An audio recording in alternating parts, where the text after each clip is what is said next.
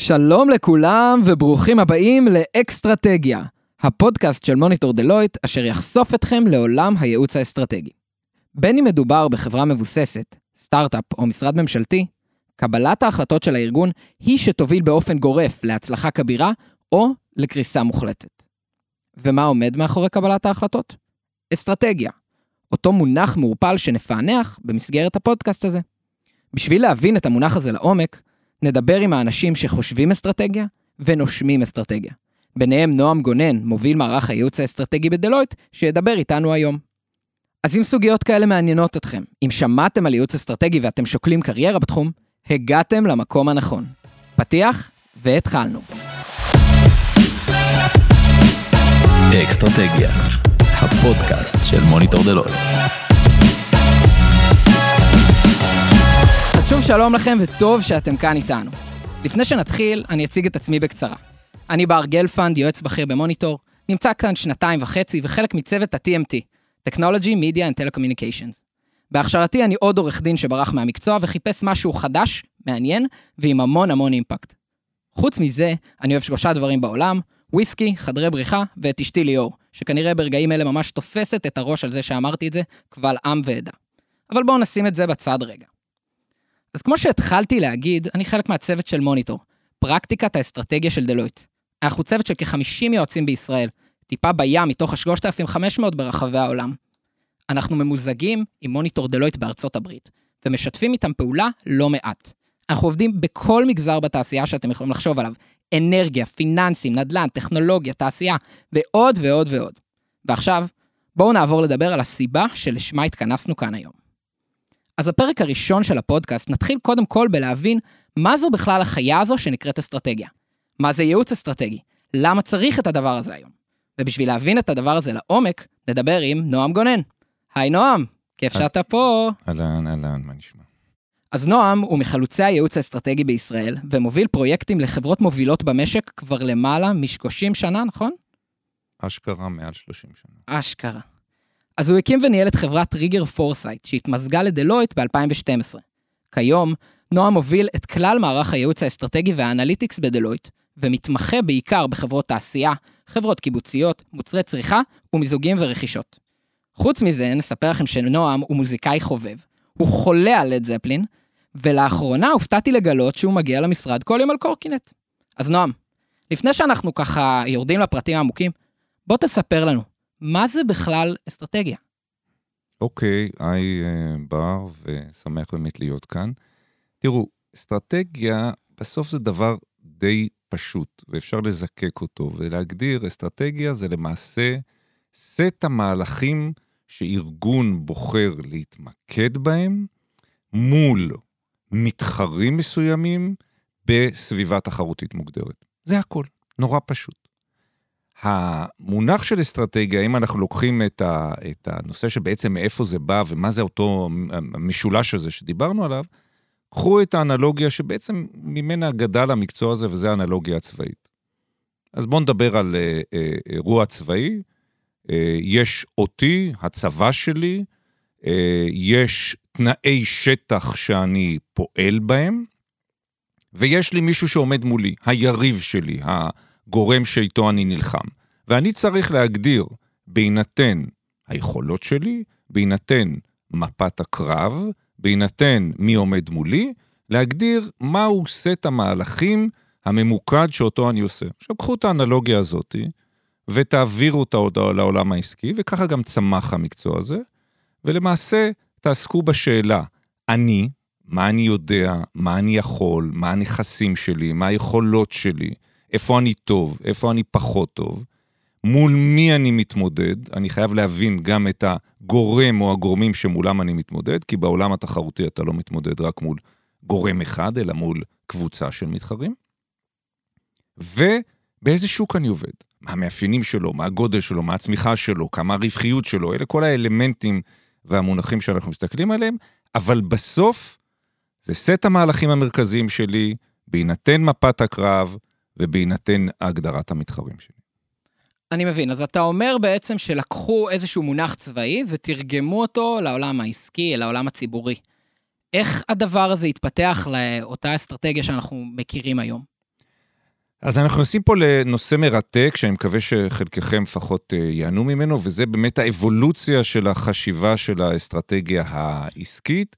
בסך הכל אנחנו מדברים על תחום די צעיר. הוא התחיל לצמוח איפשהו ב- ב- בסוף שנות ה-30 של המאה הקודמת, בסביבות ה-Great Depression, אבל בעיקר צמח אחרי אה, מלחמת העולם השנייה, שלמעשה חברות בעולם של צמיחה מואצת, כי אחרי מלחמת העולם השנייה אה, העולם נכנס לצמיחה, baby boomers גדלו, אה, היה, היו תקציבים של אחרי המלחמה, ולמעשה חברות הבינו שהם צריכים לתכנן לטווח ארוך. כשאתה מתכנן לטווח ארוך, אז אתה צריך לעסוק בשאלה מה יש לי מבחינת משאבים, משאבים של מפעלים, משאבים הוניים, משאבים אנושיים, אה, כמה השוק צפוי לצמוח, ומהי תוכנית החומש, תוכנית העשור, אבל זה אפיין מאוד עולם של צמיחה, צמיחה מואצת, והיה שם גם בצד איזשהו דבר שנקרא תחרות, אבל הוא לא היה המוקד ולא היה עיקר. וזה למעשה התכנון האסטרטגי של השנים האלה, היה מוטה הקצאת משאבים לצורך צמיחה כדי לפגוש ביקושים שהניחו ש... שיקרו.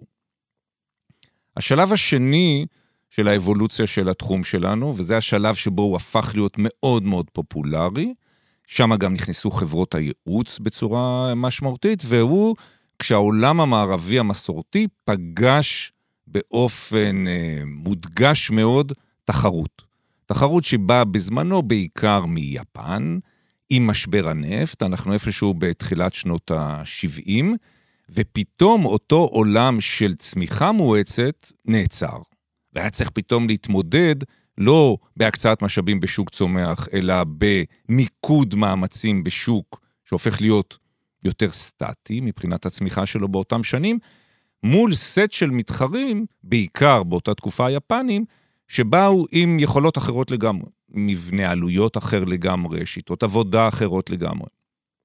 וכאן נוצרה אותה תפיסה של ניהול אסטרטגי, שמתמודד באופן הרבה יותר מדויק מול תחרות על שוק נתון, אלמנטים של סגמנטציה, אלמנטים של שרשרת ערך, כל הדברים האלה נוצרו בחשיבה באותה תקופה, שבהם היה צריך מאוד מאוד לדייק את היכולת התחרותית הייחודית שלי כארגון.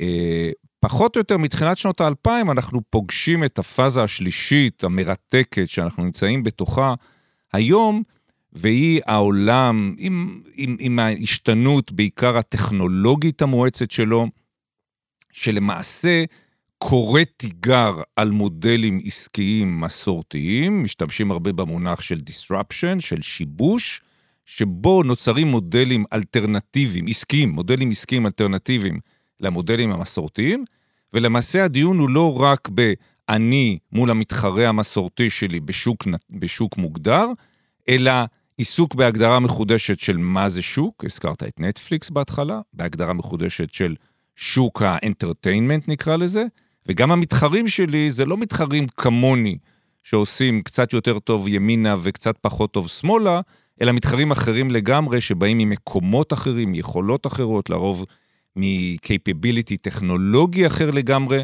וזה השלב שאנחנו נמצאים בו היום. אז גם המקצוע, גם תחומי העיסוק וגם המיקוד, משתנים לאורך השנים. אוקיי, okay, ואם אני לוקח את מה שאתה אומר עכשיו, אז אנחנו בעצם מבינים שאסטרטגיה זה להסתכל גם פנימה על החברה, גם להסתכל על השוק ועל התחרות, ובסוף להגדיר את אותה סדרת מהלכים שהיא נכונה לי כארגון. נראה לי די מתבקש לשאול, החברות לא פועלות כבר בסביבה הזאת? הן לא יודעות לעשות את הדברים האלה לבד? הרי בסוף החברה אמורה להכיר את השוק שלה הרבה יותר ממני, ובעצם למה שהיא בכלל תפנה אלינו? אוקיי, okay, אז אתה נכנס פה עכשיו, אחרי שהגדרנו מה זה אסטרטגיה ולמה היא חשובה, בעצם לעיסוק בשאלה, אז מי מתעסק באסטרטגיה? מי מתעסק בגיבוש האסטרטגיה ומה, ומה תפקידם של חברות הייעוץ, וגם שם התפקיד הוא, הוא מאוד מאוד משתנה. אז גם כאן, ברשותך, אני, אני אתן לזה את הפרספקטיבה הטיפה להיסטורית, בכל זאת, אה, כ, כמי שראה ורואה את התחום הזה לאורך השנים.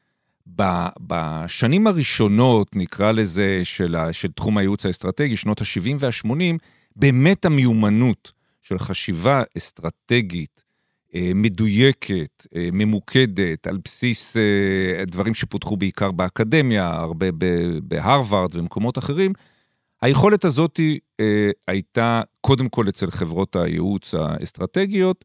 הארגונים עסקו בניהול התהליכים הניהולים שלהם, ואנשים שלמדו ובנו את היכולת של החשיבה והגיבוש של התפיסה האסטרטגית, היו אנשים שעבדו בחוץ ונתנו את הידע הזה לתוך, ה, לתוך הארגונים. עם השנים, כמובן שהידע חלחל לארגונים, והיום ביותר ויותר ארגונים אתה רואה מחלקות של אסטרטגיה, של פיתוח עסקי וכדומה, ולא מתבססים אה, רק על outsourcing, אבל המקום והתפקיד של היועץ, באופן, יש שיגידו פרדוקסלי, אני אגיד באופן טבעי, רק הלך וגדל.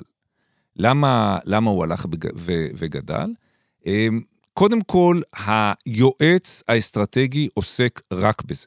הוא עוסק בתחום הזה, הוא רואה פרספקטיבות רחבות של הרבה מאוד חברות והרבה מאוד סביבות והרבה מאוד גופים, ואם הוא מספיק טוב, הוא מביא את כל הרוחב הזה לעיסוק בשאלה של אותו גורם שהוא עובד איתו, ולא רק מתוך מה שגובש, התפתח, נלמד בתוך, אה, באותו, בתוך אותה חברה. זאת אומרת, אתה מביא את, ה, את הרוחב. הדבר השני שיועץ מביא זה אובייקטיביות. מסביב לנושא של גיבוש אסטרטגיה, יש המון, אה, אפילו הייתי קורא לזה פוליטיקה ארגונית.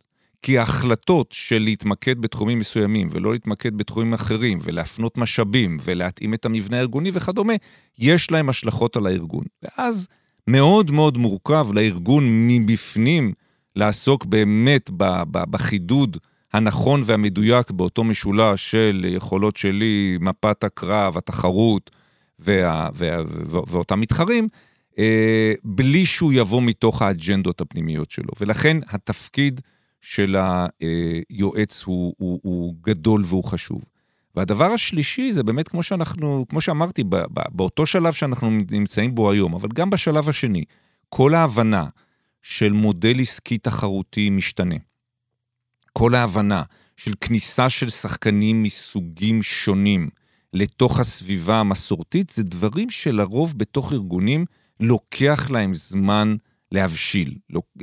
ארגונים חיים לרוב בציר הזמן שלהם, כמובן שציר הזמן עם השנים הולך ו- ומתקצר כי אין ברירה, אחרת אי אפשר uh, לשרוד, אבל עדיין, ארגון חי לרוב בתוך עצמו, מסתכל החוצה, אבל בחלוקה של 80-20, ואנחנו בדיוק באים הפוך, אנחנו באים מ-80 החוצה, 20 פנימה, ומביאים הרבה מאוד מהתובנות, אה, מאפילו, אני אומר, הייתי אומר, התמרורים האדומים והירוקים של מה נכון ומה לא נכון. ומה שאנחנו רואים אצלנו לאורך השנים זה שדווקא הצמיחה של יחידות ומחלקות אסטרטגיה בתוך ארגונים, שניתן היה לחשוב שזה יחליף את הגורם החיצוני, רק האיץ את השימוש ב, ביועצים חיצוניים, כי למעשה הפרטנר בתוך הארגון הפך להיות פרטנר הרבה יותר מתוחכם, הרבה יותר מיומן, הרבה יותר מבין אה, את הערך, ואם אתה יודע להביא לו ערך, אה, רק גדל הצורך ב, ב, ביכולות של היועצים האסטרטגיים. אני מבין.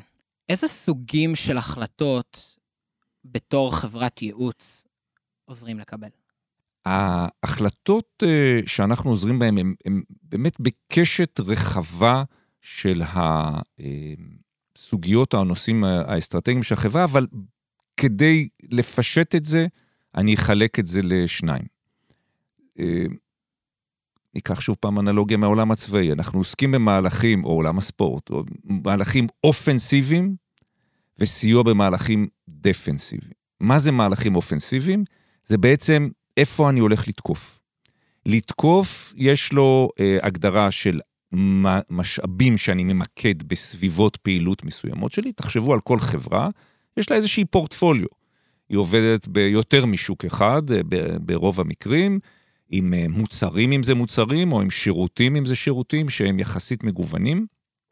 וכל הנושא הזה של להגדיר מהו הפורטפוליו שלי, מילה שאנחנו אוהבים להשתמש בה, ואיפה אני ממקד את המאמצים שלי, ובסוף מאמצים זה זמן וכסף. אלה הם שני המשאבים המרכזיים של, אה, של ארגון. אה, זה עיסוק שאתה עוסק בו כל הזמן. מהלך אופנסיבי זה בעצם באיזה מקומות אני תוקף כדי לייצר לעצמי יתרון תחרותי, כדי לבסס אותו, כדי לחזק אותו, ושם יש לי שני כלים מרכזיים, כלים של מהלכים אורגניים וכלים של מהלכים אנ-אורגניים. מהלכים אורגניים זה דברים שאני מצמיח מתוך הארגון עצמו, מחקר ופיתוח, אה, יכולות אה, אחרות לערך אותה שרשרת הערך ש, ש, שהזכרתי קודם, ששם אני שם דגש ובונה יכולות. והכיוון השני זה אותם מהלכים אנ-אורגניים, מיזוגים ורכישות, כניסה לתחומים חדשים, ביסוס יתרון בתחום קיים על ידי אה, רכישות כשזה נכון ושזה, ושזה מתאפשר. הרבה מאוד כלים בהקשר הזה. אבל גם יש את המהלכים הדפנסיביים, מהלכים של התייעלות, מהלכים של שינוי היערכות או שינוי מבנה כדי אה, לקצר תהליכים, כדי לפשט תהליכים מורכבים. בסך הכל ארגונים, תחשוב על זה כספינה גדולה ששטה במים סוערים, והיא פעם אה, המים סוערים מימין ופעם משמאל, והיא צריכה להתאים את עצמה והיא צריכה לזוז, וזה קשה לה, וצריך קטליזטור שיעזור לה כל הזמן להיות אומנם ספינה גדולה, אבל לחשוב שהיא אה, אוסף של ספינות קטנות ושהיא יכולה לנווט הרבה יותר מהר במים סוערים. אז יש משקולות לכל ארגון, וצריך לעזור לו, אני לא הייתי אומר להשיל אותם, אבל להקטין אותם ככל שניתן, ולכן אנחנו עוסקים בשני הדברים האלה. אם אתה תוקף ממוקד ויש עליך פחות ופחות שלשלאות, אתה מייצר את אותו יתרון תחרותי, שאתה צריך לעבוד מאוד מאוד קשה כדי לשמור עליו וכדי להגן עליו.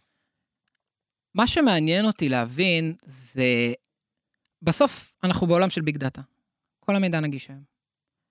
איזה סט של, של capabilities מביא אותו אה, יועץ אסטרטגי כדי להתמודד עם העולם הזה? כאילו, לכאורה, יכולתי להגיד, יש לי את כל המידע הזה, גוגל, נגמר הסיפור, לא?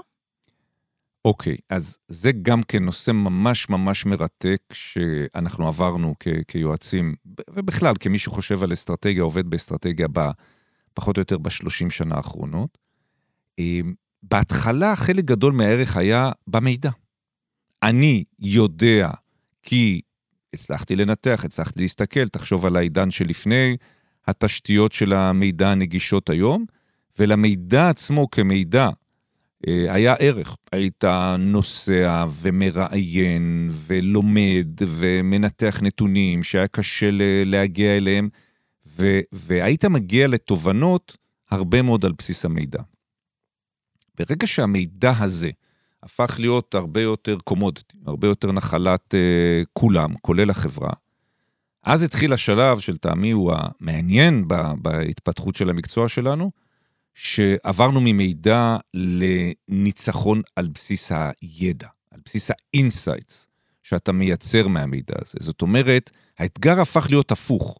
אם בהתחלה הוא היה מי יודע להשיג את המידע, היום האתגר הוא איך אני יודע להביא ערך ומיקוד מכל שטף המידע שקיים בפניי. כי זה נהדר שיש לך יחידות שמנטרות מידע ומביאות את כל ההבנה של מה קורה פה ומה קורה שם ומה הצרכן שלי עושה ומה הצרכן שלי רוצה וכדומה, ובסוף אני נשאר עם השאלה, אז במה אני עוסק? אז מה זה אומר לגביי?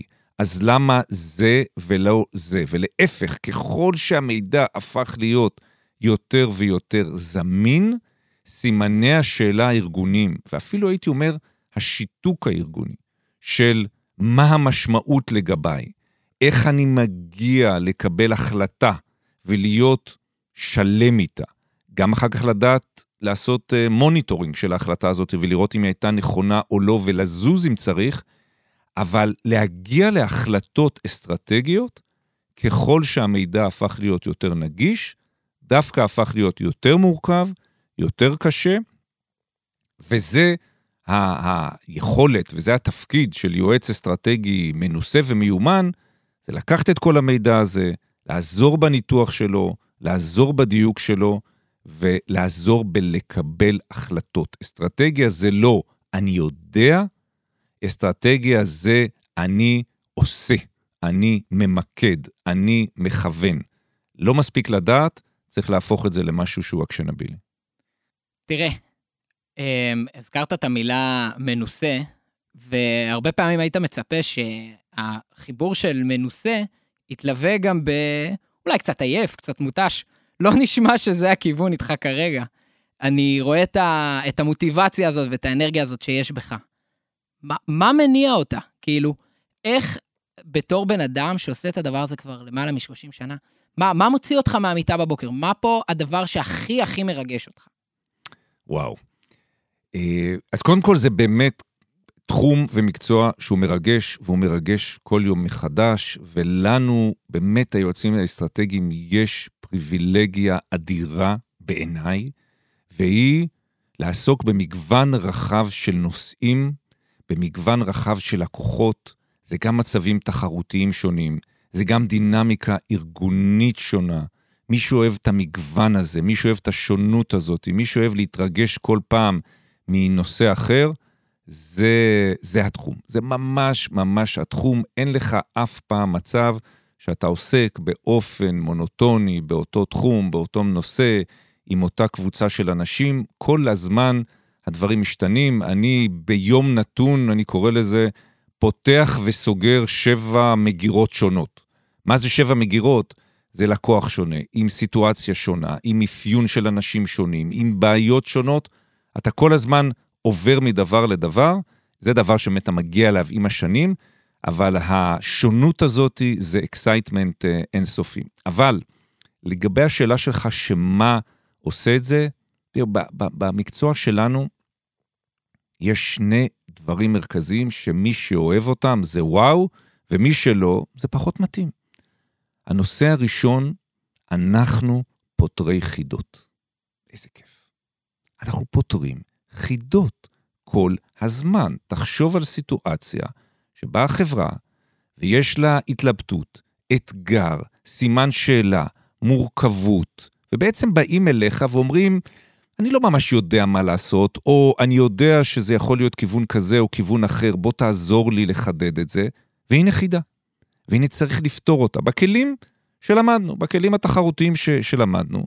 ומי שאוהב לפתור חידות, וחידות לא, לא הופכות להיות אף פעם משעממות למי, ש, למי שאוהב אותם להפך, הן הופכות להיות יותר מורכבות ויותר מאתגרות, אבל הן תמיד חדשות, כמעט אין לך מצב שאותה חידה חוזרת על עצמה. גם אם זה אצל אותו לקוח, המציאות השתנתה, הסיטואציה השתנתה, עשית מהלכים אסטרטגיים מסוימים איתו, אתה חוזר אחרי שנתיים-שלוש, אתה במקום אחר, כי עשית דברים, התחרות הגיבה, השוק השתנה, הנה חידה חדשה.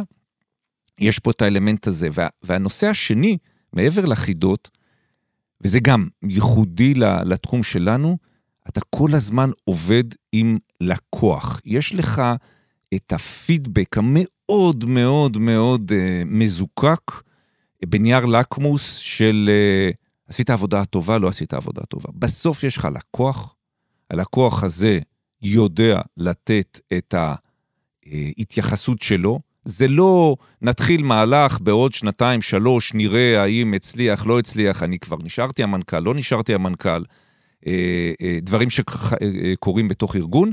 אצלנו זה כל הזמן האינסטנט הזה. עבודה טובה, אתה מקבל אפרישיישן. עבודה לא טובה, אתה מקבל בראש ואתה הולך ללמוד מה לא עשית טוב ואיך אתה עושה יותר טוב בפעם אחרת, בפעם הבאה. ולמי שאוהב את זה, זה, זה כל הזמן מכניס אדרנלין, כי אתה בעצם כל הזמן נמדד, כל הזמן במבחן, כל הזמן עשית עבודה טובה, שמים את זה בצד, בעבודה הבאה אתה נבחן עוד פעם. אז זה כמו שחקן שעולה על במה ועשה את אותה הצגה כבר 200 אה, פעם, אבל עכשיו יש קהל שרואה אותו פעם ראשונה, וזה לא מעניין אם אתה עשית או לא עשית, אני מודד אותך כאן ועכשיו. זה מייצר המון אנרגיה, המון אדרנלין, ואז גם לעסוק בדברים מעניינים, וגם כל הזמן להיות במתח כזה של פעם ראשונה, למי שאוהב את זה, תענוג. תשובה עמוקה ומעניינת ואמיתית. אה, אני גם יכול לגלות למאזינים שלנו שלא היו פה בכמה דקות אה, לפני שהתחלנו לדבר, אמ, שאיך שהגענו לפה, נועם תפס את הגיטרה, התחיל לתת פה בראש, אה, ואת אותה התלהבות מטורפת, אני חושב שהייתה אולי רבע מאותה התלהבות שהייתה עכשיו פה ב... בלדבר על למה אתה עושה את הדבר הזה. אמ, אז נראה שהזמן שלנו הולך ואוזל. אז קודם כל, אני רוצה להגיד לך, נועם, תודה ענקית, היה מעניין, היה מרתק, היה fun, אה, ובאמת, בתור יועץ, בוסטר מאוד מאוד גדול למוטיבציה. אז תודה. בכיף, ומי שאוהב, ומי שרוצה, ומי שנהנה, תחום אינסופי, מרתק, כיף גדול. אכן כיף גדול. אז אני בר גלפנד, ואנחנו היינו אקסטרטגיה, הפודקאסט של מוניטור דלויט. הפרק הבא יוקדש לכל מי שחושב על ייעוץ אסטרטגי כקריירה. בפרק הזה נדבר עם יועצים שיספרו לנו על חיי היועץ, על מה עושים בתכלס ביום-יום, מהם האתגרים, ובשורה התחתונה, מה מחפשים ביועץ אסטרטגי. כמובן שנדבר גם על מה צריך לעשות כדי להגיע ולהיות יועץ אסטרטגי כאן אצלנו במוניטור. אל תפספסו.